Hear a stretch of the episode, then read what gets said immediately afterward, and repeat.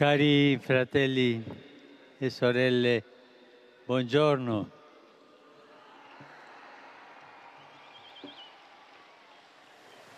Oggi Gesù ci porta a riflettere su due stili di vita contrapposti, quello mondano e quello del Vangelo. Lo spirito del mondo non è lo spirito di Gesù. E lo fa mediante il racconto della parabola dell'amministratore infedele e corrotto che viene lodato da Gesù nonostante la sua disonestà. Bisogna precisare subito che questo amministratore non viene presentato come modello da seguire, ma come esempio di scaltrezza. Quest'uomo è accusato di cattiva gestione negli affari del suo padrone e prima di essere allontanato cerca astutamente di accattivarsi la benevolenza dei debitori, condonando loro parte del debito per assicurarsi così un futuro. Commentando questo comportamento, Gesù osserva, i figli di questo mondo infatti verso i loro pari sono più scaltri dei figli della luce. A tale astuzia mondana noi siamo chiamati a rispondere con l'astuzia cristiana, che è un dono dello Spirito Santo. Si tratta di allontanarsi dallo spirito e dai valori del mondo che tanto piacciono al demonio per vivere secondo il Vangelo. E la mondanità come si manifesta? La mondanità si manifesta con atteggiamenti di corruzione, di inganno, di sopraffazione e costituisce la strada più sbagliata, la strada del peccato, perché uno ti porta all'altro, eh? è come una catena, anche se è vero, è la strada più comoda da percorrere generalmente. Invece lo spirito del Vangelo richiede uno stile di vita serio, serio ma gioioso, eh?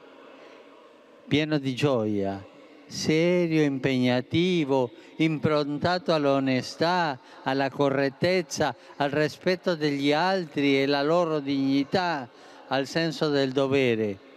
E questa è l'astuzia cristiana. Il percorso della vita necessariamente comporta una scelta tra due strade, tra onestà e disonestà, tra fedeltà e infedeltà, tra egoismo e altruismo, tra bene e male. Non si può oscillare tra una e l'altra, perché si muovono su logiche diverse e costantanti profeta Elia diceva al popolo di Israele che andava su queste due strade, ma voi soppicate con i due piedi. È bella l'immagine. È importante decidere quale direzione prendere e poi, una volta scelta questa giusta, camminare con slancio e determinazione, affidandosi alla grazia del Signore e al sostegno del suo Spirito.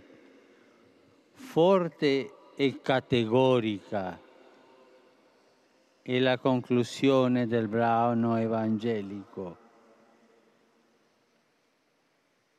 Nessun servo può servire a due padroni, perché o odierà l'uno e amerà l'altro, oppure si affezionerà all'uno e disprezzerà l'altro.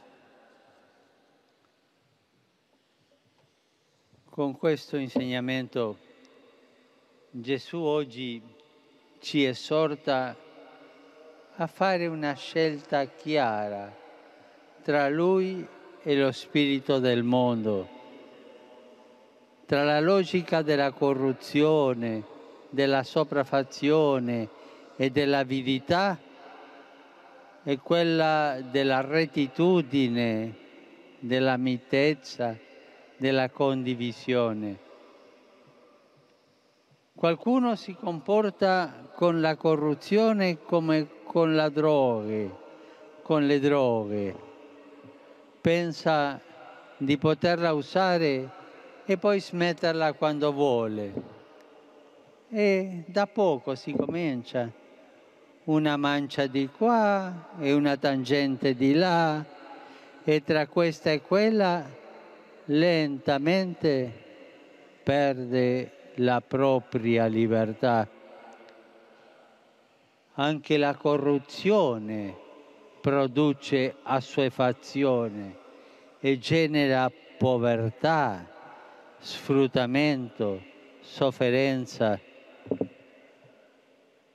e quante vittime ci sono oggi nel mondo, quante vittime di questa diffusa corruzione. Quando invece cerchiamo di seguire la logica evangelica dell'integrità, della limpidezza nelle intenzioni e nei comportamenti, della fraternità, noi diventiamo artigiani di giustizia e apriamo orizzonti di speranza e di pace per l'umanità. Nella gratuità e nella donazione di noi stessi ai fratelli serviamo il padrone giusto, Dio. La Vergine Maria ci aiuti a scegliere in ogni occasione e ad ogni costo la strada giusta, trovando anche il coraggio di andare controcorrente pur di seguire Gesù e il suo Evangelo. Angelus Domini nunciavit Mariae. Ave Maria, grazia plena, Dominus tecum, benedicta tui mulieribus, et benedictus fructus ventris tui, Iesus. Santa Maria, Mater Dei, ora pro nobis peccatoribus, nunc et in hora mortis nostre. Amen. Ecce ancilla Domini. Fiat mi secundum verbum tuum. Ave Maria, grazia plena, Dominus tecum, benedicta tui mulieribus, et benedictus fructus ventris tui, Iesus. Santa Maria, Mater Dei, ora pro nobis peccatoribus, nunc et in hora mortis nostre. Amen. Et verbum caro factum est. Et habitavit in nobis. Ave Maria, grazia plena, Dominus tecum, benedicta tui in mulieribus, et benedictus fructus ventris tui, Iesus. Santa Maria, Mater Dei, ora pro nobis peccatoribus, nunc et in hora mortis nostre. Amen. Ora pro nobis, Santa Dei Genitris. Ut digni efficiamur promissionibus Christi. Gratiam Tuam quesumus, Domine, mentibus nostris infunde, ut che angelo nunziante, Christi Fili Tui incarnazione coniovimus, per passione meius et crucem, a resurrectionis gloriam perducamur, per eundem Christum Dominum nostrum. Amen.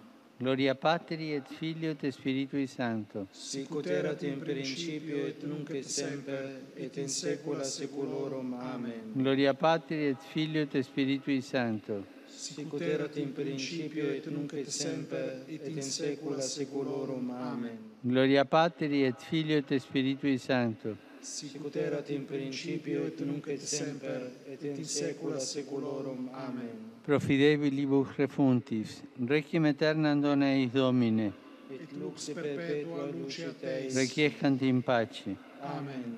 Sit nomen Domini benedictum. Ex hoc nunc et usque in seculum. Aiutorium nostrum in nomine Domini. Qui fecit celum et terram. Benedicat vos, omnipotens Deus, Pater, et Filius, et Spiritus Sanctus. Amen. Amen.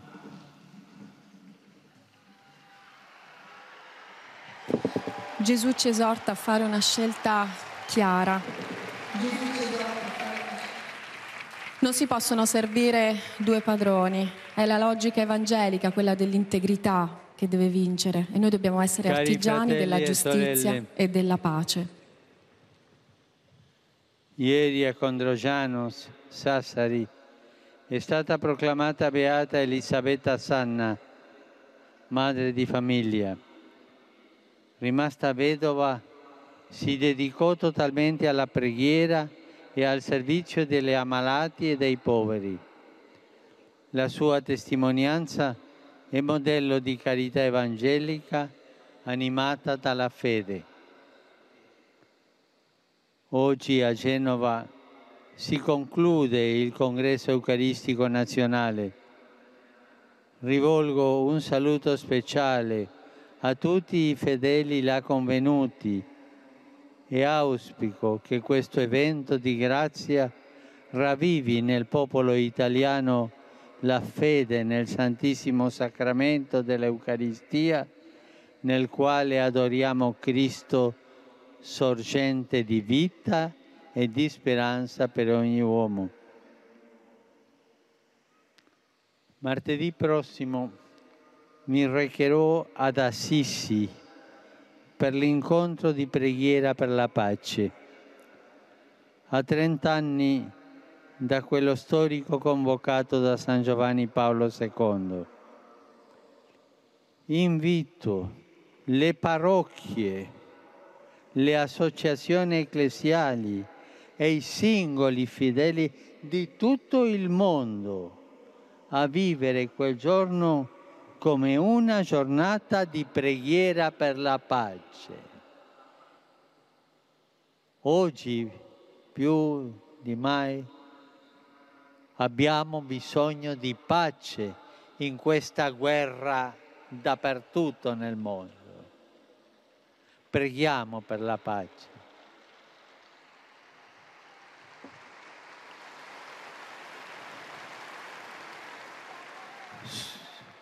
Sull'esempio di San Francesco, uomo di fraternità e di mitezza, siamo tutti chiamati ad offrire al mondo una forte testimonianza del nostro comune impegno per la pace e la riconciliazione tra i popoli. Così martedì tutti uniti in preghiera, ognuno prenda un tempo, quello che può, ma pregare per la pace. Tutto il mondo unito.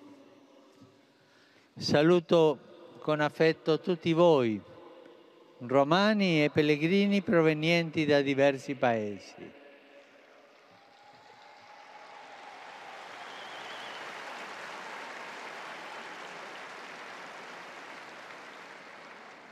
In particolare saluto i fedeli della diocesi di Colonia e quella di Mariapoli.